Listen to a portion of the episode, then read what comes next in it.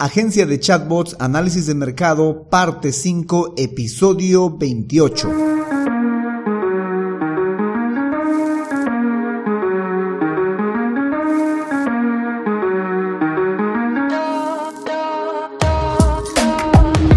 Bienvenidos un día más a todas y todos los chatbot users del podcast Super Chatbot, podcast en el que vamos a hablar del universo de los chatbots y sus poderes en Internet y redes sociales, además de las novedades, funciones, estrategias y tips de estas pequeñas bestias robotizadas con las que algunos nos ganamos la vida y con las que otros se hacen la vida más fácil. En el episodio de hoy continuamos analizando la idea de negocio de agencia de chatbots, pero hoy lo haremos desde la perspectiva de la herramienta crowdfunding, una herramienta que no solo sirve para analizar, sino que también podría servirnos para validar la idea de negocio. Pero no sin antes recomendarte que visites alexhurtadomktd.com. Si vas a necesitar o requerir un chatbot para tu red social o sitio web, te podemos colaborar en alexhurtadomktd.com. Ahí vas a encontrar chatbots para Facebook, para WhatsApp, para Instagram, para Google Business Message, para Telegram, etc. Por cierto, yo soy Alex Hurtado, un implementador de chatbots. Bueno, chatbot users, comencemos. Recordarles que estamos utilizando la guía del emprendedor de Joan Boluda para poder realizar esta validación de la idea de negocio de la agencia de chatbots. En una primera instancia ya hicimos la, el análisis a través de una consulta informal a nuestros círculos cercanos, amigos, proveedores, compañeros de trabajo, que lo analizamos en el episodio número 16. Luego, en el episodio número 19, hicimos un análisis de mercado a través de Google Trends para ver cuál es la tendencia en torno a algunas palabras clave que tienen que ver con nuestra idea de negocio. Luego en el episodio número 22 utilizamos las mismas palabras claves del anterior episodio del 19, pero esta vez lo que hicimos no fue buscar la tendencia, sino buscar el volumen mensual que, con el que se buscan estas palabras en navegadores como Google. Esto lo hicimos a través de la herramienta Ubersuggest. Y en el episodio número 25 estuvimos analizando también el mercado para esta idea de negocio, pero a través de la herramienta de Facebook, esta parte en la que puedes segmentar y saber cuánta gente está interesada o podría estar interesada, coincide con las palabras, con los intereses que tú colocas. Por tanto, para cada una de estas partes, como la de Google Trends, el volumen de palabras claves por mes y la de audiencias pasivas en Facebook, hemos dejado capturas de pantalla de cada país a los países a los que nos interesaría ingresar con el servicio de chatbots y lo pueden ver en cada respectivo episodio. Hoy debería de tocar, según la guía del emprendedor, analizar eh, a través del INE, del Instituto Nacional de Estadísticas.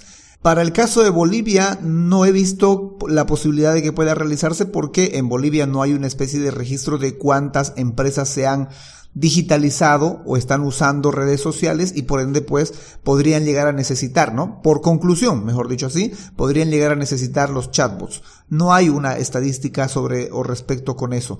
Que si hay una penetración de cuánta gente utiliza en internet en Bolivia o cuántos dispositivos hay, sí, eso podría decirnos que hay un gran público, pero eso por ejemplo ya lo pudimos haber visto con la herramienta de segmentación de Facebook, que ahí nos indicaba más o menos cuánta gente eh, tiene una cuenta de Facebook en Bolivia, cuántas de estas personas están interesadas posiblemente en el servicio que nosotros podríamos ofrecerle. Pero como tal las estadísticas no me dicen cuántas empresas están registradas que a la fecha sean digitales, que tengan su sitio web o que tengan sus redes sociales o que estén pensando en hacerlo. No hay unas estadísticas que nos puedan servir para eso. O, me puedo equivocar yo también y posiblemente sí hay, ¿no? Pero por lo que yo vi no, no encontré. Y lo mismo sucede para casos como Paraguay, Perú, Chile, México, Colombia, etcétera, que haciendo búsquedas rápidas no he pillado datos que me puedan servir para esta idea de negocio que igual me puedo estar equivocando porque reitero, lo que hice fueron buscas, búsquedas rápidas. Así que no entré a profundidad a buscar y analizar cada uno de los datos de los institutos nacionales de estadística de estos países.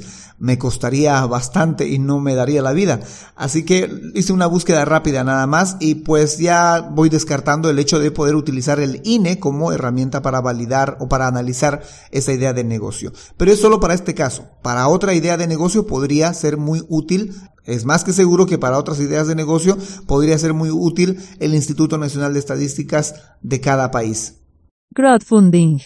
Por tanto, siguiendo con la ruta que propone la guía del emprendedor de Joan Boluda, lo siguiente sería utilizar o analizar a través de el crowdfunding, una genial e interesante herramienta para analizar la idea de negocio y no solo para eso, porque también sirve para poder validar la idea de negocio, porque el crowdfunding es una especie de recaudación de fondos de parte de gente que puede estar interesada en apoyarte en tu idea de negocio, en tu emprendimiento o cualquiera sea la razón, tiene el ánimo de ayudarte económicamente. Y esto nos puede servir tanto para validar la idea de negocio como también para validar el precio que se le puede colocar a esta idea de negocio. Esto sería el crowdfunding a grandes rasgos. Ahora, en el crowdfunding hay como tres partes importantes para poder construir la idea de negocio a través del crowdfunding. La primera parte es la historia, la segunda parte es la recompensa y la tercera parte es el objetivo. Así que vamos una por una a aplicar cada una de estas partes a nuestra idea de negocio. Crowdfunding, la historia. La primera parte del crowdfunding es la historia. Esta consiste en contar cómo y por qué quieres crear este producto o servicio. La idea de esto es explicar a la gente la historia de nuestro proyecto, por qué estamos queriendo realizar este proyecto, qué queremos solucionar con este proyecto, cómo lo vamos a gestionar, cómo lo vamos a idear, quiénes son el equipo, qué estamos intentando lograr, etc.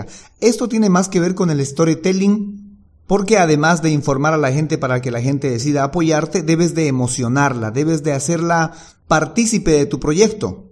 Con esto me refiero a que no solo lo vas a hacer partícipe de que él te apoye económicamente de manera anticipada antes de que salga el proyecto, sino que también podrías hacerlo participar en la construcción del mismo proyecto, en la construcción del mismo producto o servicio. Así luego le será más fácil contribuir a la campaña de crowdfunding, o sea, entregar el dinero porque él participó en la construcción de este producto o servicio. Es por ello que es importante motivar a la gente para que se anime a participar no solamente económicamente, sino a participar en la historia, a sentirse parte de esta historia, de este producto, de este servicio. Y para esto es válido contarle a la gente explicarle quién está detrás del proyecto, o si es un equipo, si es una persona, definir en qué consiste este proyecto, producto o servicio, qué va a solucionar, cómo lo vas a hacer realidad este proyecto, cuando logres recaudar los fondos y dar un detalle de tu motivación para iniciar este proyecto, para querer hacer llegar este producto o este servicio a las personas. Ahora, reitero, esto tiene que ver mucho con la construcción de una historia, esto es más Storytelling porque esa es la técnica a través de la cual se construyen historias para emocionar, para que la gente forme parte, hay que ponerle sus condimentos y esas cosas, ¿no? Y yo para esas cosas, por ejemplo, no soy tan bueno. Yo soy muy directo de deme su dinero porque voy a hacer esto por usted, ¿no? De seguro que no me va a servir, pero tendría yo que construir una historia alrededor mío o alrededor de los chatbots o alrededor de ambos, ¿no? Para poder hacerle entender a la gente por qué quiero que la gente me ayude a crear una agencia de chatbots. Y esto de construir historias es un poco complicado, no, no es tan fácil. A mí no se me ocurren muchas cosas. Para ejemplo, podría contar cuando yo inicié con esto del marketing digital, eh, me tocó trabajar para una empresa que lo que hacía era lavar autos eh, a domicilio y también en, en el local. Y me tocó encargarme de las redes sociales y parte de encargarse de las redes sociales era contestar la mensajería que llegaba a WhatsApp y a Facebook. Y el trabajo era más duro incluso cuando se hacía campañas publicitarias. Ahí sí llegaban muchos más mensajes. Y lo que no tenía era tiempo para responder porque también tenía que estar diseñando, también tenía que estar con otras, otros trabajos. Y era peor en fin de semana porque era cuando la gente más mandaba mensajes tanto a WhatsApp como a Messenger sea en un comentario del post de Facebook o sea a mismo Messenger un mensaje privado consultando por el precio, el producto, si venimos para aquí, si vamos para allá, etcétera, cosas que tenían que ver con el servicio que dábamos. Y era yo el que tenía que encargarse de responder todos esos mensajes y no tenía vida, ¿no? Porque teníamos que salir con el celular, uno, el celular mío personal y el otro el celular de la empresa a donde sea en fin de semana con familia eh, a jugar pelota, al parque y tenía que estar respondiendo constantemente y pues muchas de las cosas las vivía a medias en fin de semana. Y como la gente igual que yo está trabajando durante el día, pues no me consultaban durante el día en mis horas laborales, era muy poco. Me consultaban fuera de esas horas, me consultaban a las que 7 de la noche, 8 de la noche, 10 de la noche, me consultaban en la madrugada, eh, la gente mandaba sus mensajes y yo tenía que contestar, o si no contestaba, pues posiblemente el cliente se cansaba de esperar y se iba con la competencia y perdíamos una venta.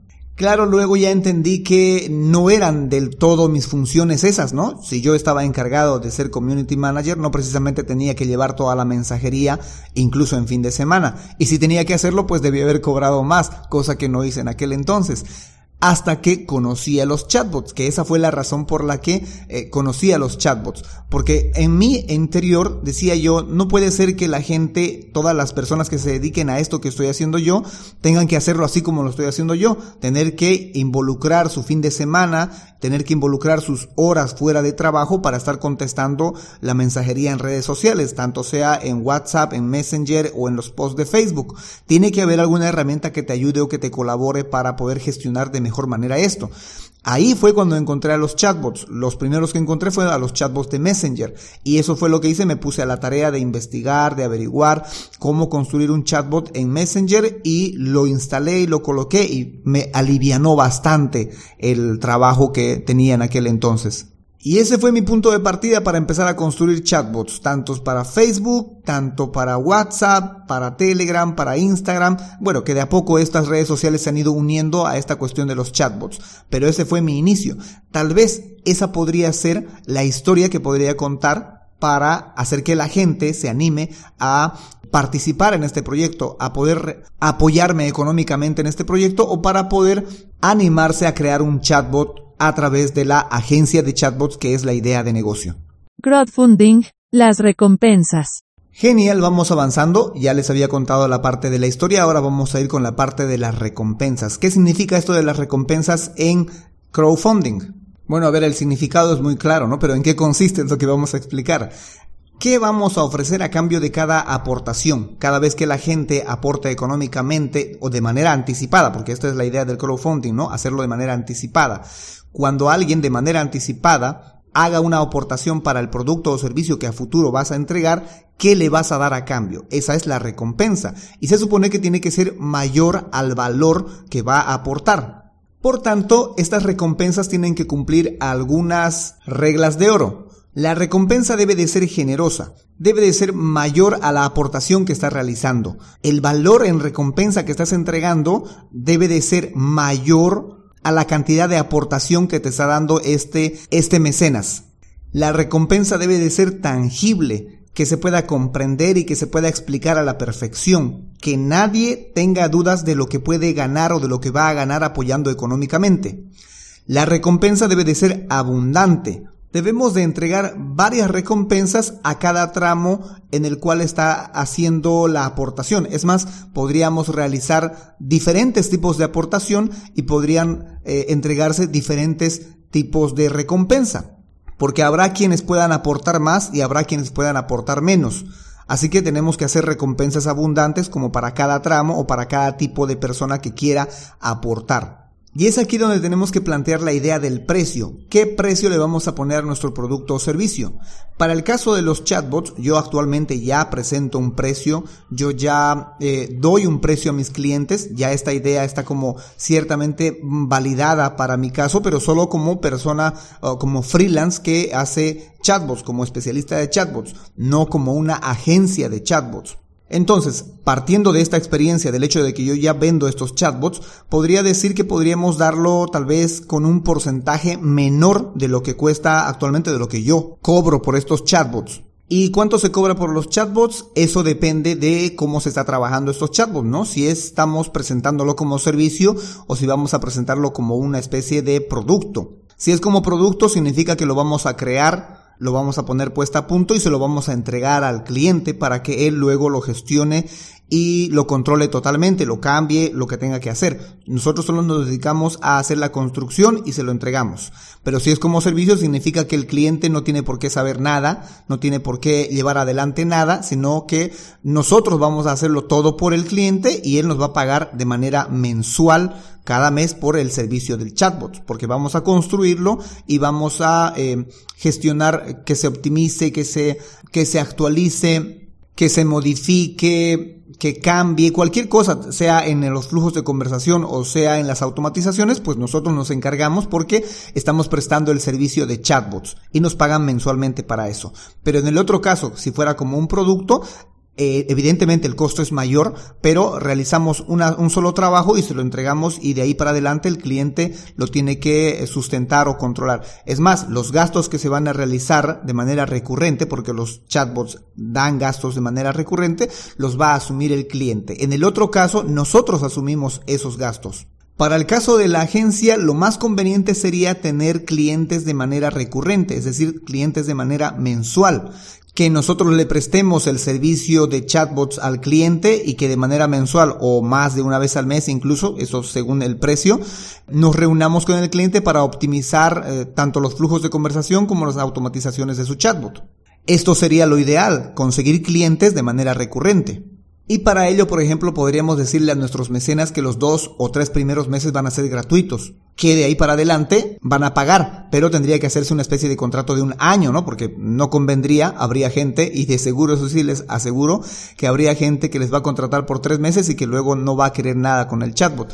No porque el chatbot no funcione, sino porque el cliente posiblemente no supo utilizarlo bien en su red social o en su estrategia digital. Reitero, los chatbots son ideales para automatizar cualquier tarea repetitiva.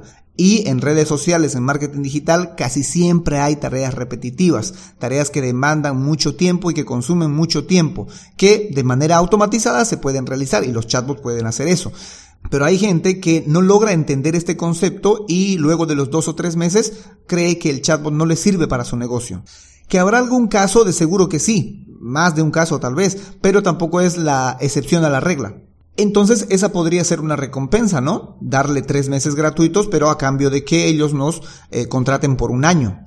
Otra recompensa podría ser también que si nos llegan a contratar por un chatbot completo solo de creación, podríamos nosotros brindarles un soporte eh, adicional cosa que por ejemplo no, no se da, ¿no? Porque la gente siempre va a querer que su chatbot mejore o que se optimice y por ende se supone que ellos lo están haciendo al comprarte un chatbot de un solo precio. Pero si nosotros le ofrecemos el chatbot, eh, qué sé yo, con un descuento, la creación del chatbot con un descuento y adicional a eso le ofrecemos soporte por una determinada cantidad de tiempo, pues podría ser esa una recompensa también para que ellos se animen a obtener su propio chatbot y por ende pues aportar económicamente al inicio de nuestro proyecto, al inicio de la idea de la agencia de chatbots. En fin, y así tendríamos que pensar en varias recompensas para que el usuario sienta que está ganando más con la recompensa que recibe que con la aportación que hace.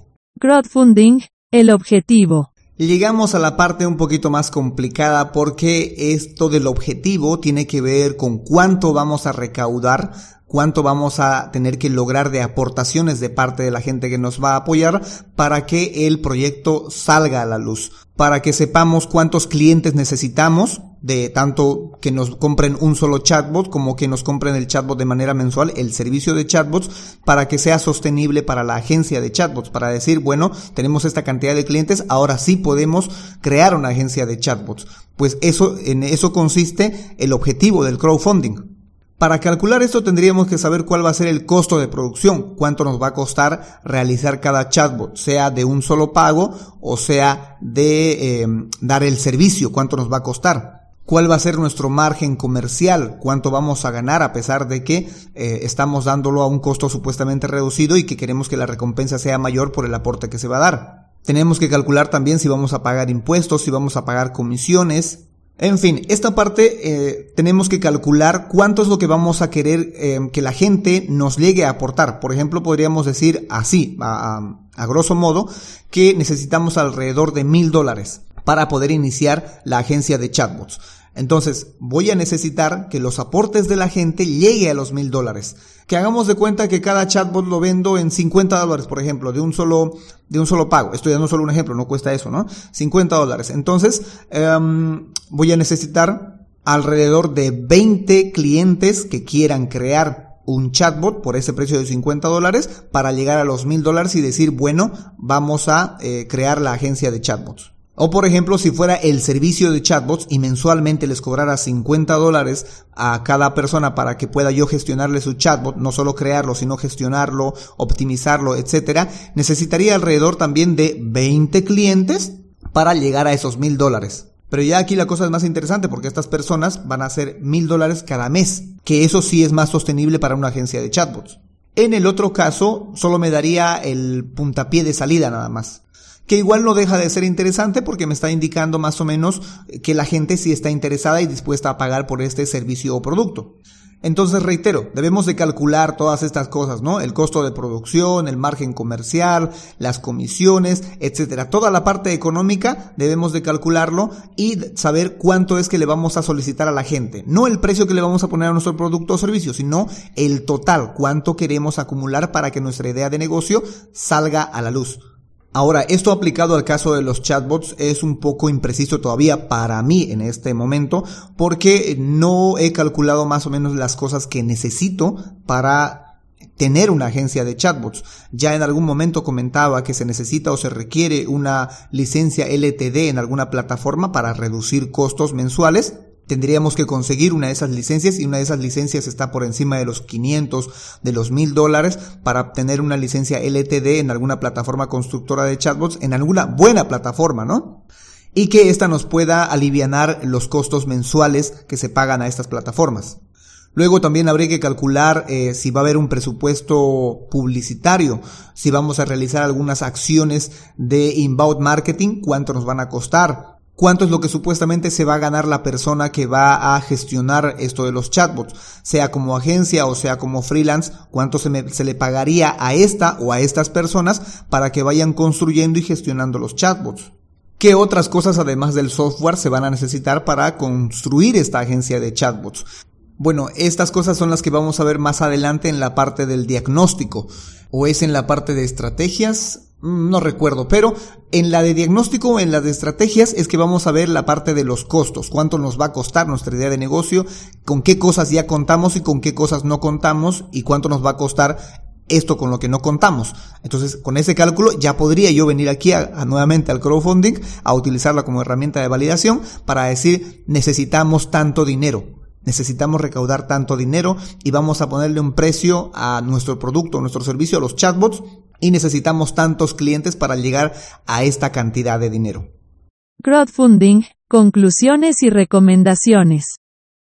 Sería genial poder utilizar esta herramienta para llegar a validar la idea de negocio, porque mm, si no llegase al monto que estamos queriendo acumular, si no llegásemos a la cantidad de clientes que queremos para que inicie esta agencia de, de chatbots, pues sería genial también porque así significa que no tenemos que invertir en sacar a la luz esta idea de negocio porque significa que no hay mucho interés de parte de la gente o no logró reunir la cantidad de gente necesaria que no significa que la idea no sirve para nada. Puede que yo o me haya equivocado en alguna parte del crowdfunding y de seguro que haciéndolo de otra manera podría lograrse, ¿no? Eh, no significa que hay que descartarla totalmente, pero significa que en ese momento no lo lograste nada más. Pero reitero, sería una genial manera de hacer que los chatbots, la agencia de chatbots que estamos pensando, pues pueda nacer a la luz a través de eh, el crowdfunding. Clientes que de manera anticipada ya empiezan a confiar en nosotros para llevarles adelante o para construirles sus chatbots o para llevarles adelante el servicio de chatbots. Ahora, un pequeño disclaimer con esto de acá. Em, esto del crowdfunding requiere de una pasarela de pago preparada para hacer un cobro anticipado. ¿Sí? Porque ahí está el secreto o el meollo del crowdfunding. No solo que la gente te llegue a apoyar, sino que tengas la herramienta que una vez que la gente apoya, mete su tarjeta de crédito, el monto que supuestamente tú has pedido y que con el que te están aportando se está eh, reservando para cuando la idea de negocio nazca, salga a la luz.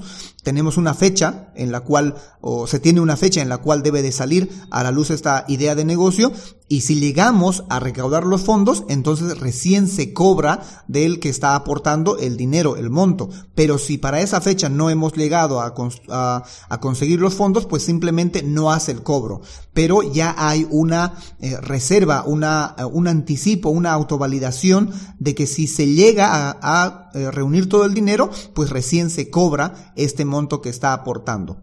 Y para el caso, por ejemplo, de Bolivia, si aquí todavía no hay PayPal, no hay Pioneer, no hay Stripe, Uh, sí hay pasarelas de pago, ¿no? Pero muchas de estas pasarelas de pago, si es que no son todos, no pueden hacer cobros recurrentes. Y me imagino que mucho menos van a poder hacer cobros anticipados. Así que para el caso de Bolivia, por ejemplo, está complicado. Pero aún así, no sé si PayPal puede hacer estos cobros anticipados, no sé si Pioneer puede hacer estos cobros anticipados.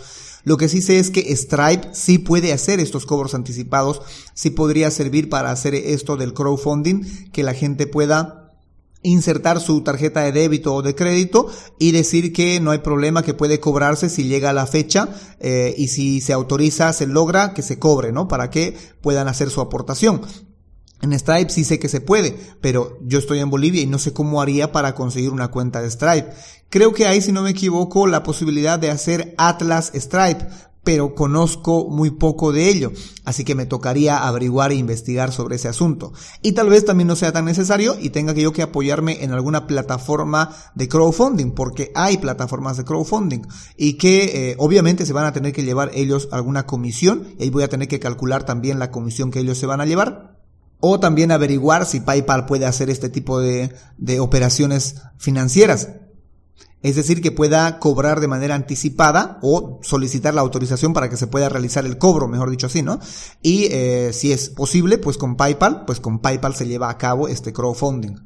Esta parte que parece un detalle es un gran qué en todo lo que es el crowdfunding, en todo lo que sería la validación, porque no habría cómo hacer que la gente, sin una pasarela de pago que pueda hacer este cobro anticipado o esta autorización del cobro anticipado, no habría cómo hacer el crowdfunding. Porque la gente podría decirte, sí, te voy a apoyar, esto, aquello, lo otro, y lo van a hacer, te seguro que sí, pero llegada la hora, cuando van a pagar, es posible que la tasa de gente que dijo que iba a apoyarte sea muchísimo mayor a la tasa que realmente eh, de la gente que va a apoyarte. Es decir, habría mucho menos gente a la hora de que hagan el pago. Pero si en medio de esto habría una pasarela de pago, de seguro que la gente que va a cancelar no apoyarte económicamente va a ser mucho, mucho menor que si fuera en el otro caso que les comentaba. Bueno, chatbot users, eso es todo por hoy. y eso es todo por cuanto les puedo compartir con respecto al análisis de hoy a través del crowdfunding para la idea de negocio agencia de chatbots. Si crees que me faltó algo, me sobró algo, si crees que tengo algún dato impreciso, si puedes aportar algo, sugerirme algo para esta idea de negocio a través del crowdfunding o a través de las otras herramientas, pues no dudes en hacerme llegar tus sugerencias, tus observaciones a alexhurtadomktd.com slash preguntabot. O si necesitas saber más sobre los chatbots porque tienes un proyecto o un negocio en el cual necesitas involucrar a un chatbot para una determinada red social, para tu red social favorita, y no tienes el tiempo para adentrarte en el universo de los chatbots, puedes reservar una consultoría especializada en chatbots en alexhurtadomktd.com slash consultoría chatbot. En fin, será hasta la próxima a las 7.24 con más del universo de los chatbots. Entre tanto, gracias por escuchar este podcast en Spotify, en Evox, en Google Podcast, en iTunes, en el sitio web, en YouTube, en donde estés escuchando. Y gracias por dejar un comentario ahí en la caja de comentarios de donde estés escuchando este podcast que colabora y ayuda para que más gente pueda conocer esta tecnología, pueda alivianarse la tarea de ser, eh, de tener un negocio en digital. Y sobre todo, gracias por crear un chatbot con este podcast. Chao, chao.